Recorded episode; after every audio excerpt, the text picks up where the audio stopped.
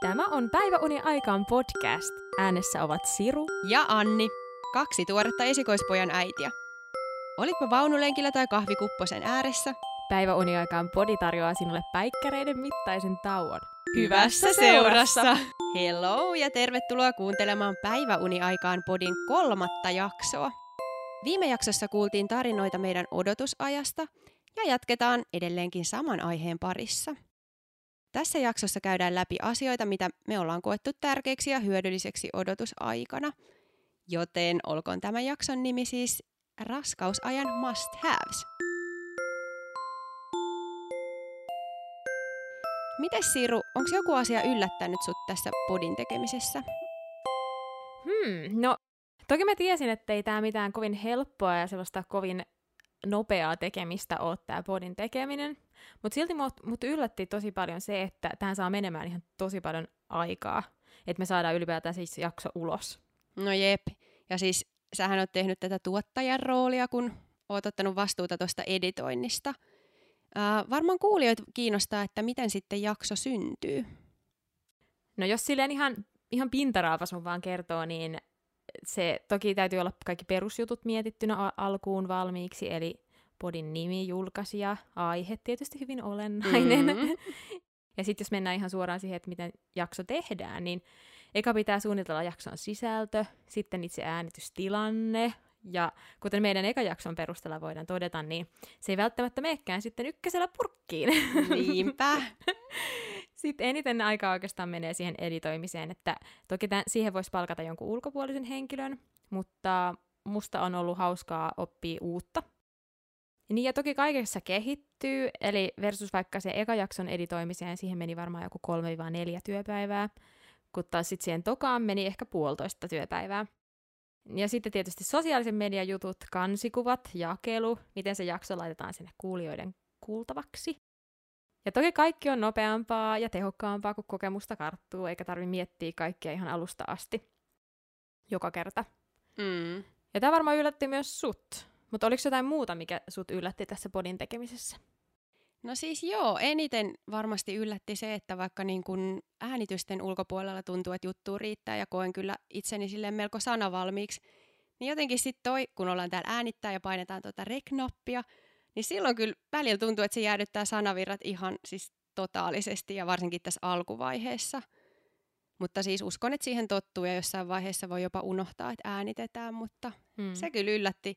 Ja siis se, että miten työltä tämä höpöttely tuntuu, että saa kyllä ihan sanomisia miettiä hiukan, tai siis aika paljonkin etukäteen.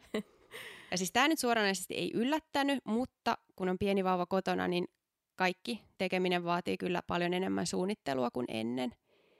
Ja siis en kuvitellut, että elämä jatkuu samanlaisena, että kengät jalkaa ja ulos, mutta kyllä tässä on saanut miettiä aikataulua sun, munta, sun muita ihan yllättävän paljon. No ja sitten bonuksena ehkä vielä se, että miten nopeasti ihminen voikaan puhua. Kyllä. Ja miten väsyneenä suusta voi päästä ihan mitä vaan. Ja sanoja täytyy kyllä miettiä etukäteen, ettei tämä jakso olisi sellaista yhtä aliasta sanoja arvaillessa. no mut hei, miten sitten vauva-arki? Mitä teille kuuluu? Kiitos kysymästä. Meillä tota, meidän vauva menee oikein kivasti. Meidän pikkumies on vi- sen viimeisen jakson äänityksen jälkeen oppinut ryömimään. Ja nyt meillä on kauhean vauhti koko ajan päällä. Mm. Ja häntä ei oikeastaan kiinnosta tällä hetkellä, ei leikkikehä tai mitkään omat lelut, vaan kaikki niin kuin... Siis no leikkikehä on lentänyt mäkeen muun muassa. Okay. Kaikista mielenkiintoisimpia on kaikki, mikä ei ole leluja. Kuten vaikka johdot tai kauhat tai kaikki Jep. semmoinen. ja sitten hän on myös tota, tosi paljon tykästynyt koputtelemaan erilaisia paikkoja, kaikki seinät, huonekalut, lattiat. Okay. Kaikki pitää käydä aina koputtelemassa läpi. Mm. En tiedä, tuleeko hänestä sitten joku raksamies tai rumpali tai arkkitehti tai joku. No joko on pitänyt laittaa kaappeja säppiin tai pultata hyl- hyllyjä kiinni seinään. No se on itse asiassa meillä seuraavana te- tehtävälistalla ehdottomasti, koska kunhan se tuosta ottaa jalat allensa, niin tai polvet alleensa ylipäätään, niin tulee kyllä kova kiire pitelemään mm. niitä huonekaluja sitten pystyssä. No joo, mitähän muuta? No meidän poika siis ymmärtää tosi paljon siitä, mitä hänelle, tai tuntuu, että se ymmärtää tosi paljon siitä, mitä hänelle puhutaan. Mm. Ja hänen kanssaan on tosi kiva vitsailla. Ja sitten me ollaan siirty ratas-osaan vaunuissa. Ja siitähän meidän pikkumuru on oikein kovin ylpeä ja innoissaan. No varmasti. no mites teillä vauva-arki? Onko tota, joko teidän tyyppi on ruvennut syömään kiinteitä enemmän ja mites nämä ryömimisharjoitukset? No siis meillä arkeen on pikkuhiljaa alkanut muodostua rutiineja. Esimerkiksi tuo ulkoilu ja päiväunet, ne alkaa noudattaa jo jotain kaavaa. Tosin edelleenkin hyvin eläväistä sellaista, mutta kuitenkin. Ja sä puhuit äsken tuosta, miten teidän pikkuukon kanssa voi vitsailla, niin tuntuu, että meillä on tämä ihan sama itse asiassa nyt, niin kuin tullut ihan viime viikkoina esiin kunnolla. Meillä on sellainen tapa tai muodostunut tavaksi, että laula vauvalle aamulla aina tietyn saman aamulaulun. Ja se on niin ihana, että nykyään sen kuullessaan hän alkaa aina nauramaan. Ja sitten meillä on myös uusi leikki, missä vauva laittaa harson, tai me kutsutaan sitä jostain sy- syystä rievuksi. Niin siis vauva laittaa rievun kasvojen päälle ja sitten hän menee piiloon ja sitten ottaa rievun kasvoilta ja aikuisen pitää esittää yllättynyttä. Mm. Tämä on kans ihana leikki. Oi. No uusia makuja me ollaan maisteltu päivittäin ja ruoka kyllä maistuu edelleen. Ei ole vielä löytynyt sellaista makua, josta vauva olisi niinku ihan totaalisesti kieltäytynyt, vaan aina pienen maistelun jälkeen kyllä, kyllä maistuu. Ja ehkä eniten yllätti itsellä se, että miten pojalle maistui veriappelsiini – jotenkin olisi ajatellut, että se on niin kirpeä maku pienelle, mutta hyvin se maistui. Okei. Okay. no sitten kysyt tuosta ryömimisestä, niin ei vielä hirveästi kiinnosta, mutta kyllä mä veikkaan, että jollain tavalla tämä jäbä lähtee pian liikkeelle. Sen verran paljon kaikki ympärillä kiinnostaa. No, joko kahvi on palannut takaisin sun elämään? No siis hieman alkaa vaikuttaa kyllä siltä, että kulutus on kasvamaan päin. Sanoisin, että menisikö kuppi viikossa? Wow. Wow. Mutta siis itse asiassa toivon, että ei ole paluuta siihen aikaan, jolloin eka kuppi juotiin ratikassa ja sitten heti kun pääsi töihin, niin sitten siellä vähintään kaksi kuppia kahvia. Mutta hei, nyt päivän aiheeseen, eli meidän raskausajan must have seihin. Eli tällaisia asioita, jotka me ollaan koettu hyödyllisiksi ja myös jossain tilanteessa ehkä pakollisiksi. Mm. Eli millä me ollaan selvitty raskausajan kolotuksista ja vaihtuista fiiliksistä ja tähän väliin voisi muistutuksena sanoa, että nämä on vain ja ainoastaan meidän suosikkia. Eli näistä voi ottaa vinkkejä itselle tai olla ottamatta. Ja jotkut voivat toimia teille tai olla toimimatta ja olla todellisia inhokkeja ja turhakkeita. Jos sä saisit Anni valita vain yhden tuotteen raskausajalta, niin mikä se olisi? Hmm. Tätä ei tuotteeksi voi kutsua, mutta vastaan, että mammakaveri. Toivon kyllä, että jokaiselle odottajalle löytyisi yksi, tai siis parhaassa tapauksessa useampikin mammakamu, kenen kanssa voi jakaa odotusta. Koska itse väitän, että kukaan muu ei kyllä ole niin kiinnostunut sun raskausviikoista, hankinnoista tai tuntemuksista kuin se toinen tuleva äiti. Tämä oli itsellä ainakin tosi merkittävä juttu, että sai silloin tulevana äitinä jakaa asioita ja kokemuksia odottamisesta. Ja se, että sai kysyä just ne tyhmätkin kysymykset joltain, joka kokee ne samat jutut. Mm. Ja siis on se kyllä niin eri asia sitten taas jakaa ne asiat toisen tulevan mamman kanssa kuin esimerkiksi puolison kanssa. Ja tässä on mun mielestä aina vaan parempi se, että mitä lähempänä sun ja tämän tulevan mammakamun lasketut ajat on, koska silloin pääsee fiilistele asioita ja niitä tuntemuksia silleen suunnilleen samaan aikaan. Toi on kyllä niin totta. Meilläkin oli kuitenkin kaksi kuukautta vaan väliä meidän raskauksissani. Ja se oli tosi suuri rikkaus, että sai jakaa toisen tulevan äidin kanssa tuntemuksia ja ajatuksia.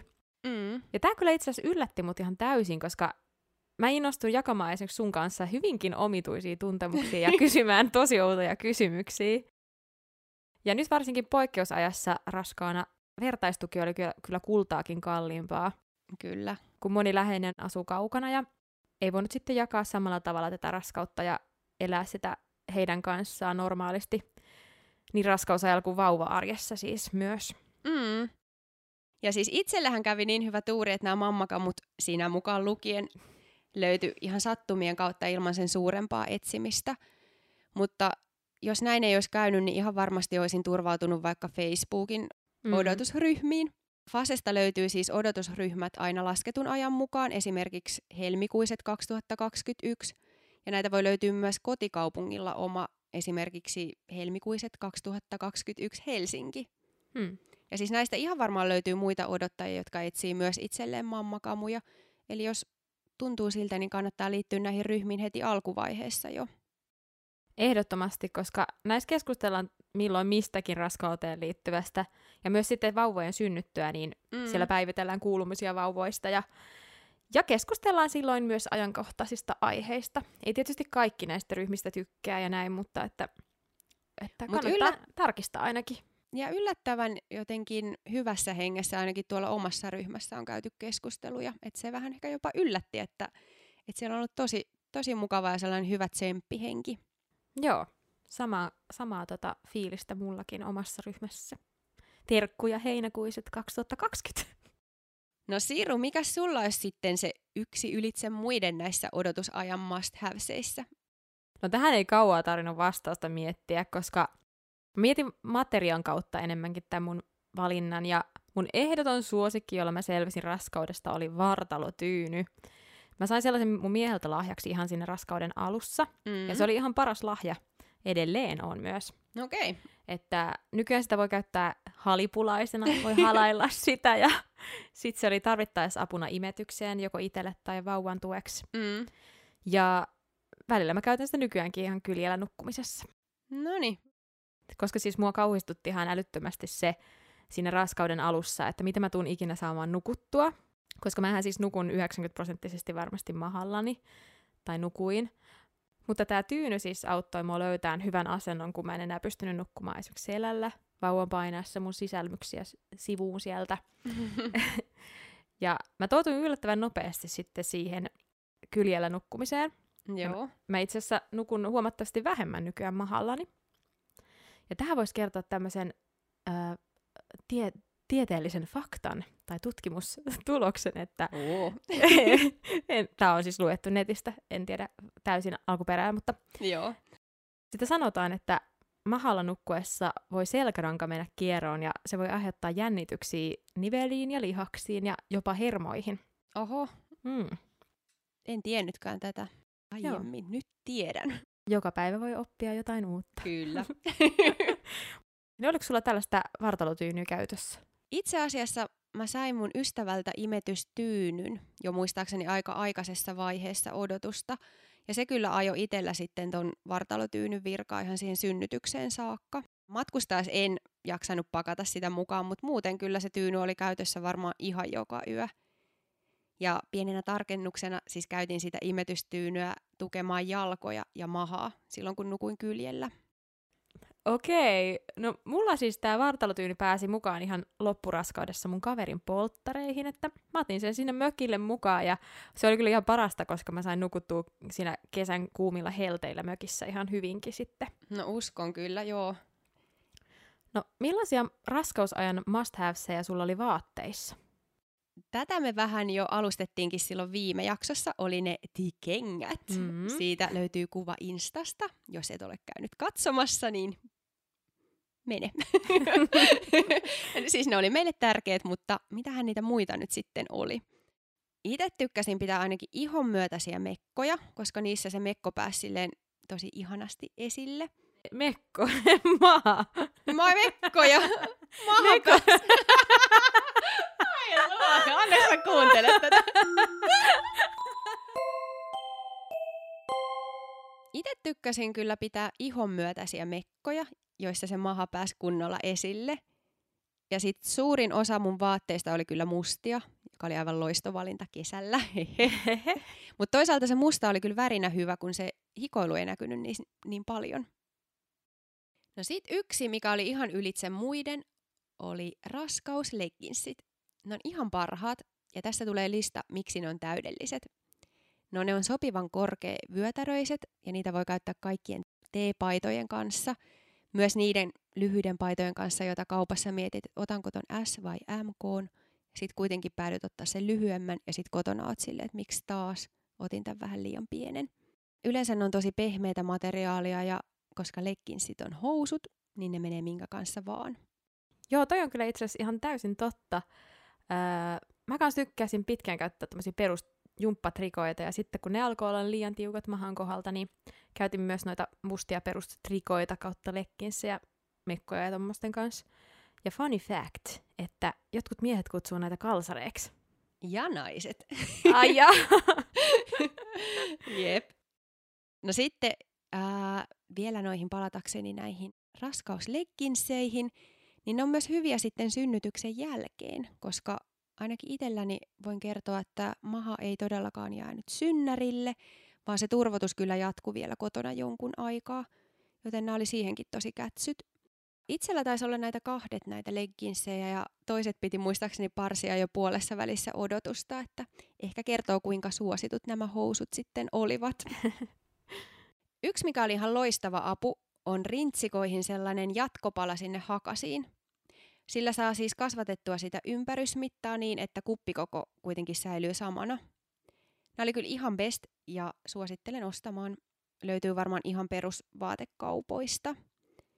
Ja itse asiassa tästä voidaan laittaa kuva taas Instaan, jos tästä selkeästä selityksestä ei saanut tolkkua. Sitten muistin, että oltiin joskus kesän alussa sun kanssa taas yhdellä näistä kuuluisista lenkeistä. Ja tähän välin toimittajan huomautus, joka piti sisällään Fafasissa käynnin, kakkukahvit ja shoppailua. ja silloin päädyttiin sukkaostoksille ja löydettiin aivan parhaat nilkkasukat. Ne oli sellaiset ohuet ja pehmeät varrettomat sukat. Ja ne oli kyllä ihan parhaat käytettäväksi taas näiden kuuluisien kenkien kanssa. Kyllä. Ja ainakin itsellä nämä sukat oli käytössä ihan päivittäin. Ja itse asiassa ne pääsi mukaan myös synnytykseen. Jaha. ja hauska muisto, muistan, että kun oltiin siinä ponnistusvaiheessa, niin kätilö ehdotti, että otetaanko pois nuo sukat jalasta. Varmaan, että jalat olisi pysynyt paremmin siinä paikallaan siinä telineessä. Mutta olin sitten selittänyt siinä pienessä ilokaasuhuuruissa, että mä haluan pitää nämä sukat jalassa, kun nämä on mun synnytyssukat. ja itse asiassa nämä samaiset sukat, ja siis tähän taas huomautus, että näitä oli useampi pari, en sentään vetänyt ihan koko kesää näillä yhdellä sukkaparilla. oli jalassa silloin, kun kävin ää, kuukausi ennen laskettua aikaa jalkahoidossa. Ja muistan, että lopuksi tämä hoitaja puki mulle nämä sukat jalkaan se oli vähän sellainen, että nolotti, mutta sitten se oli samalla niin ihana, kun ei tarvinnut sille vääntelehtiä sen ison mahan kanssa ja yrittää äheltää niitä jalkaan. Meillä odotusaika osui keväälle ja kesälle, ja yksi mikä oli ihan ehdoton helteillä oli hattu, lippis, hellehattu, huivi, siis jotain millä vaan saa suojattua pään. Tuntuu, että auringosta tuli helposti ihan tosi paha olo ja ilman jotain päähin, että ei olisi kyllä voinut liikkua ulkona yhtään pidempää. Ja siis onhan ihan järkevää suojata pää ihan muutenkin kuin vaan pelkästään raskaana. No jep, mutta odotusaikana vielä tämä ihan selkeästi korostui entisestään, eikö niin? Kyllä. Täytyy todeta, että vaikka tuosta odotuksesta ei ole kovinkaan kauan, niin näitä asioita oli ihan yllättävän vaikea muistaa. Et vinkkinä, jos haluat muistaa yksityiskohtia odotusajalta, niin ota kynäkäteen ja kirjaa ne ylös nyt. Itsestä ainakin tuntuu, että viimeistään nämä yövalvomiset on pyyhkinyt kaikki jutut pois mielestä. no mut hei Siru, äh, siinä oli mun suosikkeja, niin mitä sulla tulee mieleen? No kuten tulikin jo selväksi, niin nämä kengät, eli ne upeat lenkkarit, niin ne oli aivan ykköset. Vaikka mulla hirveästi ollut jaloissa mitään turvotusta, niin silti jotenkin sitä halusi sellaiset mukavat kengät jalkaan. Mm. Mä käytin kans tosi pitkään ihan omia vaatteita. Ja mä havaitsin hyödylliseksi sen, että mä omistin yhdet hyvät mustat raskausvarkut. Niitä sopi yhdistellä kaikkien erilaisten yläosien kanssa, niin paitojen kuin mekkojenkin kanssa. Ja sitten mä koin tosi hyödylliseksi omistaa muutaman perusmustan topin. Mm. Ja tähän siis huomioina se, että, että jos raskausmaha ei ole kovin iso missään kohtaa, niin ei missään nimessä kannata ostaa mitään raskausversioita näistä topeista, koska ne on siis kalliimpia ja niitä on myös tosi vaikea löytää ylipäätään mistään. Mm. Mä ostin omaa normaalikokoani yhden koon isomman, ja tää riitti aika hyvin kyllä loppuun asti. Joo. Nämä perustopit on myös sellaisia helppoja, että heitin aina sellaisen päälle ja sitten sen kanssa sopi laittaa erilaisia paitoja ja mekkoja ja, ja sisällä ne sitten toimii ihan yksistäänkin. Joo, itselläkin oli muutama tollainen perustoppi ja ne oli kyllä käteviä. Uh, ja varmasti niitä voi myöskin käyttää edelleen vaikka hätätilanteessa yökkärinä tai jotain vastaavaa. Mm. Ja siis on ihan täysin samaa mieltä kyllä tossa, että kivoja raskausvaatteita oli aika vaikea löytää kaupoista.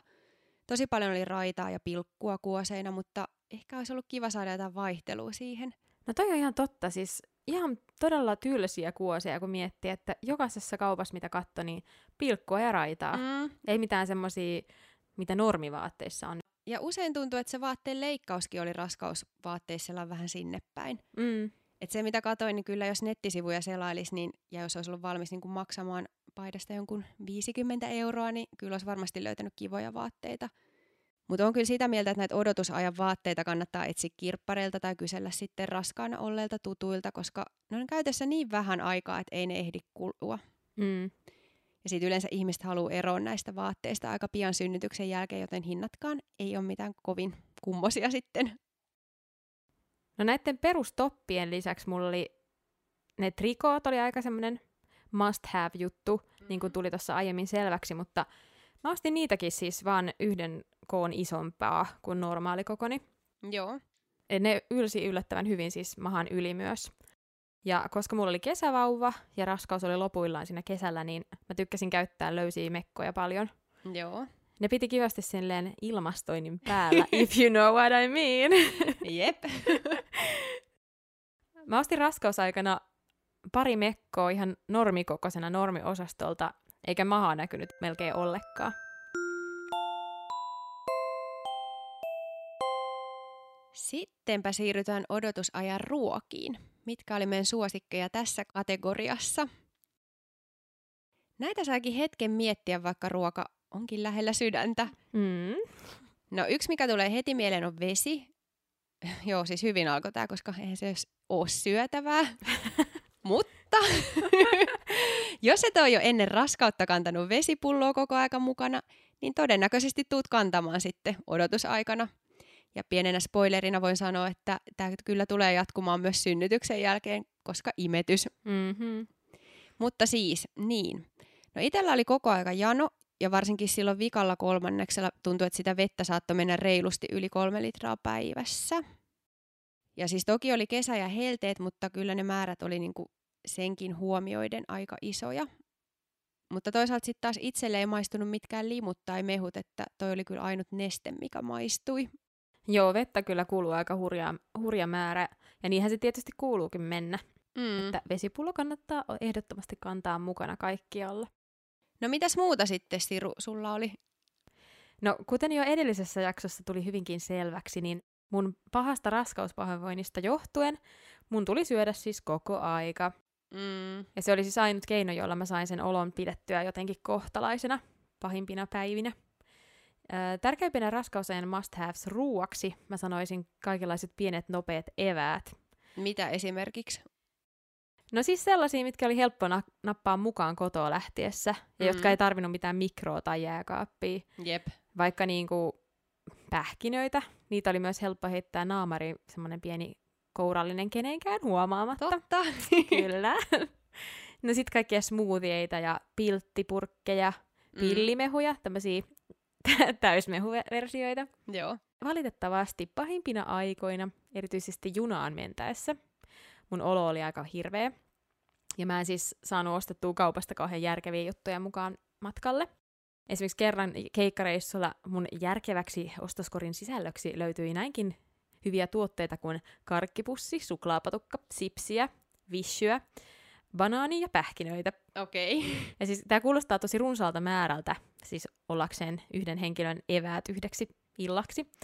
Mutta oikeasti nämä oli niitä semmoisia ruokia, mitkä mä tiesin, että joku edes saattaa mennä alas. Eli mä ostin niin kuin, monia eri vaihtoehtoja. Tämäkin siis vaihteli ihan täysin, että mitkä noista meni alas. Joidenkin päivinä joku suklaa oli ihan semmoinen heittämällä paras juttu, minkä sai syödyksi. Joo. Mutta sitten taas toisinaan oli joku ihanan raikas juttu, Joo. ja sitten saattoi karkkityyli ällöttää siinä päivänä. Niin, että se vaihteli noin päivittäin. Joo, tiettynä justiin matkas, matkalla esimerkiksi. Joo. Siinä tavallaan saattoi pahentua olo sitten vaikka just liikkuvassa junassa tai, tai jotkut pahat hajut matkalla tai mm. siis Mm. kaikki saattoi laukasta semmoisen ekstra huonon olon sitten siinä. Niin Ja sitten mä tota, koin tosi hyödylliseksi ostaa jääkaappia ja pakastimeen kaikkia semmoisia helppoja, nopeita mikroruokia. Joo. Vaikka siis nämä on näitä pahamaineisia einesruokia. Uh. niin kyllä, siis niitäkin on niin monenlaisia ja nykyään ne on aika hyvänlaatuisia. Oliko se joku lemppari niistä? Joo. Pinaattikeitto, se on siis ihan ilman raskauttakin mun yksi suosikkiruokia. Sama. Kyllä, ai että. Mutta sitten yksi semmoinen raskausajan spesiaali suosikki oli kermainen lohikeitto. Mä söin sitä siis tosi usein. Ja sehän on terveellistä kalaa. Kyllä, mm. kyllä. Joku näistä mun syödyistä niin. asioista oli terveellistä. Jep. No sit mä oon kirjoittanut tänne herkkuja, herkkuja ja vielä kerran herkkuja. Ulala. kyllä. Olemme aikaisemminkin jaksossa puhuneet herkuista. no, se ei haittaa ollenkaan. Se on meille molemmille sydäntä lähellä. Todellakin. Mutta siis kaikkea tämmöisiä siis sipsiä, karkkia, vihannesdippailuja, mm. suklaata. Toki siis näistä suurin osa on epäterveellisiä, mutta kuten minun viisas siskoni, jota itse asiassa toistamiseen jo siteeraan tässä meidän podissa, niin tota, sano mulle joskus silloin hyvin, että pääasia, että syöt ees jotain. Se on varmasti just noin. Jep, ja siis neuvolasta itse asiassa mulle varmistettiinkin sitten vielä, että vaikka mä söisin hetken huonommin, niin vauva kyllä ottaa sitten ravintonsa kasvaakseen. Hyvä. Ja tämä oikeasti lohdutti mua tosi paljon, koska mä olin vähän huolestunut siitä, että mitä jos mä syön, jos mä syön, niin mä syön vain tosi vähän ja tosi epäterveellisesti, mutta että, mutta tota, kyllä se sieltä sitten kasvo, hänestä tuli oikein valio yksilö, mm. Kelpo yksilö, vaikka en syönytkään sitten pelkkää vihreätä ja terveellistä ruokaa koko raskauden ja kyllä sitten kun olo alkaisi parantumaan, niin sitten myöskin herkut hieman väheni. Joo.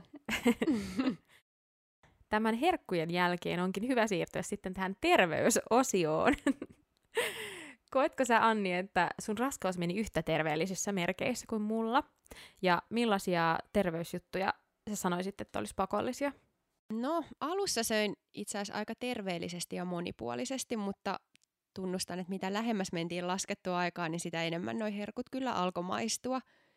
Itelle ehkä se, että odotin sitä sokerirasituskoetta ja sitten kun sai tietää, että ei ole raskausdiabeettista, niin sitten hyvin isoissa lainausmerkeissä vähän rintouduin ton herkuttelun suhteen. Itellä oli käytössä noi perusvitamiinit ja sitten foolihappo ja muistaakseni D-vitamiini ja sitten kalsiumlisä.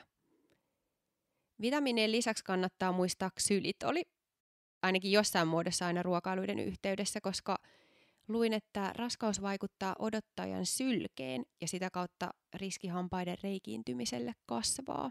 Aha, okei. Okay. Joo. Ja ilmeisesti tämä jatkuu itse asiassa myös, jos imetät, niin imetyksen aikanakin, mikä oli kanssa uusi tieto. Mutta en perehtynyt tähän nyt sen enempää, joten en siitä voi kertoa teille. Käykää googlettamassa. Kyllä. No kosmetiikasta käytin tai käytän muutenkin jo aika paljon luonnon kosmetiikkaa, mutta silloin odotusaikana jätin kyllä kynsilakat pois ja en käynyt kampaajalla ja kyllä tutkin aika tarkkaan, mitä kosmetiikan ainesosia ei suositella käytettävän odotusaikana. Sitten tulee supervinkki, nimittäin kuivasampo. Ilman tätä ei olisi tullut yhtään mitään, sillä aika pian raskauden alettua kävi selväksi, että hiukset kasvaa tosi nopeasti ja pysyy päässä, mutta sitten ne täytyy kyllä myös pestä päivittäin.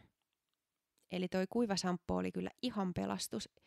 Ja tätä kannattaa hankkia muutama pullo varastoon myös vauva-arjen alettua. No toinen, mikä oli ihan ehdoton, varsinkin keskiraskaudessa, oli nenäsumute. Itellä noin nenän limakalvot kuivu niin, että nenä oli ihan jatkuvasti tukossa – ja varsinkin yöllä oli välillä ihan tosi tukalaa olla. Mutta näissä nenäsumutteissa kannattaa olla myös tarkkana, että se soveltuu käytettäväksi odotusaikana, mutta neuvolasta saa kyllä hyvin apua, jos näitä tarvii selvittää. Joo, siis toi nenän tukkosuus oli kyllä tosi nihkeetä, että itsekin kärsin tästä samasta ongelmasta silloin. Mm. Joo, ja mulla oli kans noi vitamiinit listalla, Mä en siirtynyt normaaliin enempää mitenkään luonnon kosmetiikkaa, mutta esim- esimerkiksi lumenen tuotteet, joita mä käytän muutenkin, niin ne on melko luonnollisia. Sitten mä vähensin tiedostaen kyllä kosmetiikan käyttöä ja sen oli itse asiassa aika helppoa, kun luvan kanssa sai kykkiä kotona eikä tarvinnut mennä minnekään, kuten keikoille tai jonnekin. Totta. Ja tämähän oli mulle itse asiassa ideaalia, kun ei tarvinnut meikata, koska mä tykkään olla ilman meikkiä. Okei. Okay. Öö, mä haluaisin mainita tähän kaksi semmoista, ei ehkä niin kuin hehkeetä esimerkkiä, mitkä mun mielestä oli kuitenkin tarpeellisia.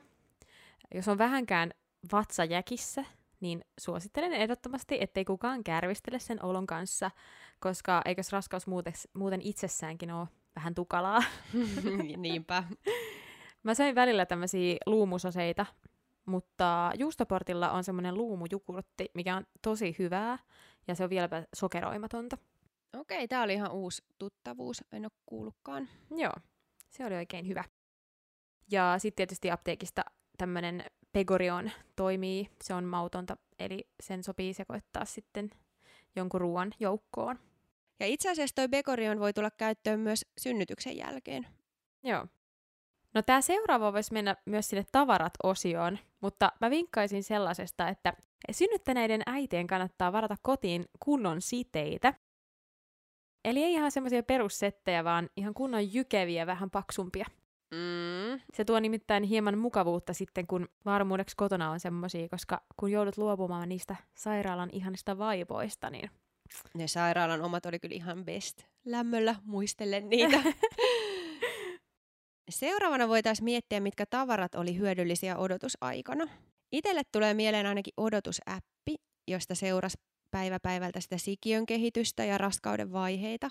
Tämä oli itselle vähän niin kuin yhdeksän kuukauden joulukalenteri. Se oli aina ekana aamulla piti lukea, että mikä on päivän vinkki tai fakta raskaudesta ja sitten tutkia, minkä kokoinen vauva on. Ja tämä oli itse asiassa myös hyvä, koska tämän avulla pysy perillä raskausviikoista. Ja muistaakseni tämä appi, mitä itse käytin, niin se muistutti tyyliin äitiysrahan hakemisesta. Eli tässä oli kyllä hupia sekä hyötyä. Sitten tulee mieleen lista ruoka-aineista, joita odotusaikana piti välttää.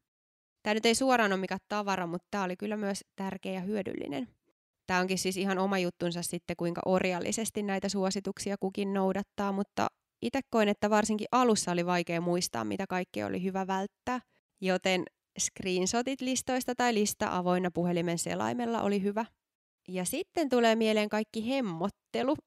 No tämäkään ei suoraan ole mikään tavara, mutta kaikki kasvonaamiot ja lämpötyynyt kipeille hartioille, vaahtokylpy on ihan parasta odottajalle.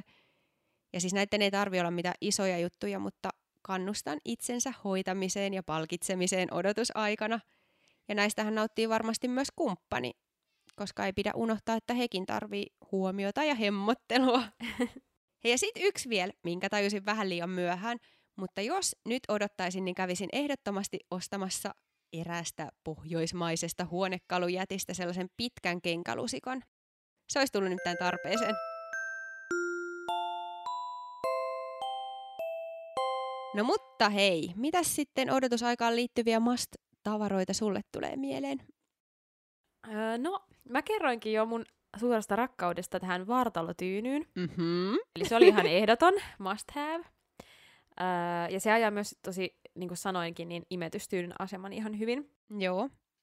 No sitten toi sun mainitsema raskausäppi, niin se oli oikein ihana, kun sai seurata se vauvan kasvua siellä ja lukea kaikista kehitysasteista. Olikohan meillä sama käytössä? Muistatko sitä oman nimeä? Öö, olisiko ollut Preg Life? Okei, okay, ei varmaan ehkä ollut sitten. Pitää kaivaa esiin, mikä itsellä oli käytössä. Joo. Öö, no sitten yksi, mikä meinasi itse asiassa multa unohtua, mutta joka oli ihan älyttömän tärkeä, oli mentolin hajuinen huulirasva. Uu. Kyllä. Ei, tää oli siis tosi tärkeä mulle pahimpina raskauspahoinvointipäivinä. Okei. Okay. Että mä olin lukenut jostain, että mentolin haju tai siis tuoksu saattaa auttaa pahoinvoinnissa. Ja mulla oli käytössä tämmönen Blistexin semmonen vihreä huulirasva. Joo. Se maksaa joku pari euroa ihan peruskaupoissa ja mä muistan siis kertoja, kun mä tiesin, että olin menossa vaikka jonnekin junan tai metron portaisiin, jos mä tiesin, että haisee yleensä pahalta. Niin kuin ihan siis mm-hmm. muutenkin, ilman raskauttakin. Jep. Niin sitten kun mä laitoin tätä tota, mentolin tuoksuista huulirasvaa huuliini, niin mä haistoin pääasiallisesti vain sen, ja se tuntui, että se jotenkin rauhoitti ja näin. En tiedä sitten, onko tämä mielikuvitusta vai mitä, mutta tota, tosi monissa tilanteissa mä selvisin sillä, kun mä sivaltelin sitä huuliini useammankin kerroksen. Ja melkein jopa imppasin sitä huuli sapuikkoa. Mutta siis se auttoi. Yksi, mitä ilman mä olisin kyllä selvinnyt, mutta mä, mitä kohtaa mä olin vähän ehkä hullunakin, oli semmoinen Sanytol-merkkinen desinfiointiaine. Tai te, siis tämä hulluus oike- liittyy oikeastaan siihen pesuaineen tuoksuun.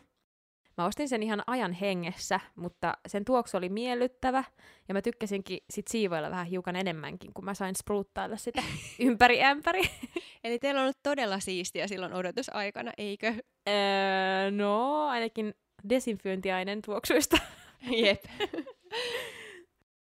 No yhdeksän asiaksi, mikä ei ole kyllä siis materiaa, mutta mä haluaisin sanoa ja vinkata tällä hetkellä raskaana oleville, on se, että on ok ottaa aikaa itselleen ja on ok nukkua ja nauttia mukavuudesta. Ja jos sulla on mukava ja hyvä olla, niin se myös välittyy sille vauvalle. Ja kaikki silittämättömäksi jääneet vauvan vaatteet ehtii kyllä myöhemminkin tehdä. Tai siis kuten todellisuudessa, niin suurin osa niistä on ihan turhaa ja ihan täysin ylisuorittamista. No toi on niin totta. Muistan silloin, kun kaikki vitsaili, että kannattaa nukkua varastoon. On muuten aika väsynyt vitsi. Jep. Mutta siinä kyllä piilee osa totuutta, että kyllä silloin odotusaikana kannattaa keskittyä itsensä ja hoitaa itseä ja myös sitä parisuhdetta. Mm. Mutta sitten, mites nämä sellaiset niin sanotut turhakkeet, tuliko sellaisia hankittua? No mä ostin siis mielestäni ihan tosi vähän mitään turhaa raskausajalle. Vauva-arki on siis ihan oma numeronsa sitten. Hehe. Mutta kaikki tykkää siis eri jutuista, mutta mä itse koin, että raskausvaatteet oli ihan turhia, niitä muutamaa lukuun ottamatta, mitä mainitsin. Niin olisi saanut menemään ihan älyttömästi rahaa, mutta ne onkin sitten nurkissa pyörimässä, kun maha on pienentynyt. Että tämmöiset löysät mekot ja löysät paidat menee vielä raskauden jälkeenkin. Totta. Sulla oli myös samoja ajatuksia noista raskausvaatteista, niin tuleeko sulla jotain muuta turhaketta mieleen, mitkä olisi voinut jättää kaupan hyllylle? No itsellä oli kyllä sama juttu, että eipä tullut hirveästi ostettua mitään turhaa. Tuntuu, että kaikkea kyllä on tarjolla ja siis kun tuotteen eteen laitetaan sana raskaus tai odotus, niin hinta voidaan sitten tuplata. Mm. Vaikka kyseessä olisi kyllä ihan sama tuote ilman, ilman sitä nimikettä siinä edessä. Eli siis sanon saman, että hyvin pärjää ilman turhakkeita. Mutta siis nyt toisaalta kyllä alkoi vähän kiinnostaa, että onkohan jollain kuulijalla vaikka siellä sellaisia jotain tavaroita, mitkä on aluksi tuntunut tosi turhakkeilta ja ne on niin kuin käytössä sitten kuitenkin osoittautuneet hyödyllisiksi. Hmm.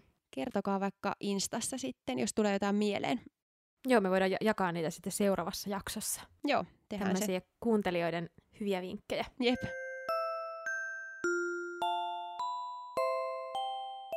Me voitaisiin lanseerata tästä kolmannesta jaksosta eteenpäin jaksojen loppuun aina tämmöinen äiti-aivot-osuus. Eli raskaudessa ja vauva-arjessa meidän tällaisia noloja äiti-aivohetkiä, eli jolloin ei ole ollut ihan kaikista terävimmillään. Ja niitähän riittää. Kyllä. Mulla tulee mieleen, olin sanomassa tähän esimerkkinä ihan toisen jutun, mä voin kertoa myös senkin, mutta siis tänään kävi. Ää, puhuin pojalleni tuossa, hän oli mun sylissä ja oli silleen, että kun mieheni on siis täällä työhuoneessa töissä aina arkisin, niin Joo. etätöissä, niin sanoin pojalle, että "Mm, joo, mennäänkö katsoa äitiä? ja sitten mä hetken silleen, häh? Menitte peilin eteen. Kyllä, ilmeisesti. Sitten mä ihan silleen, että "Si- mitä, se, mitä mä selitän? Ha?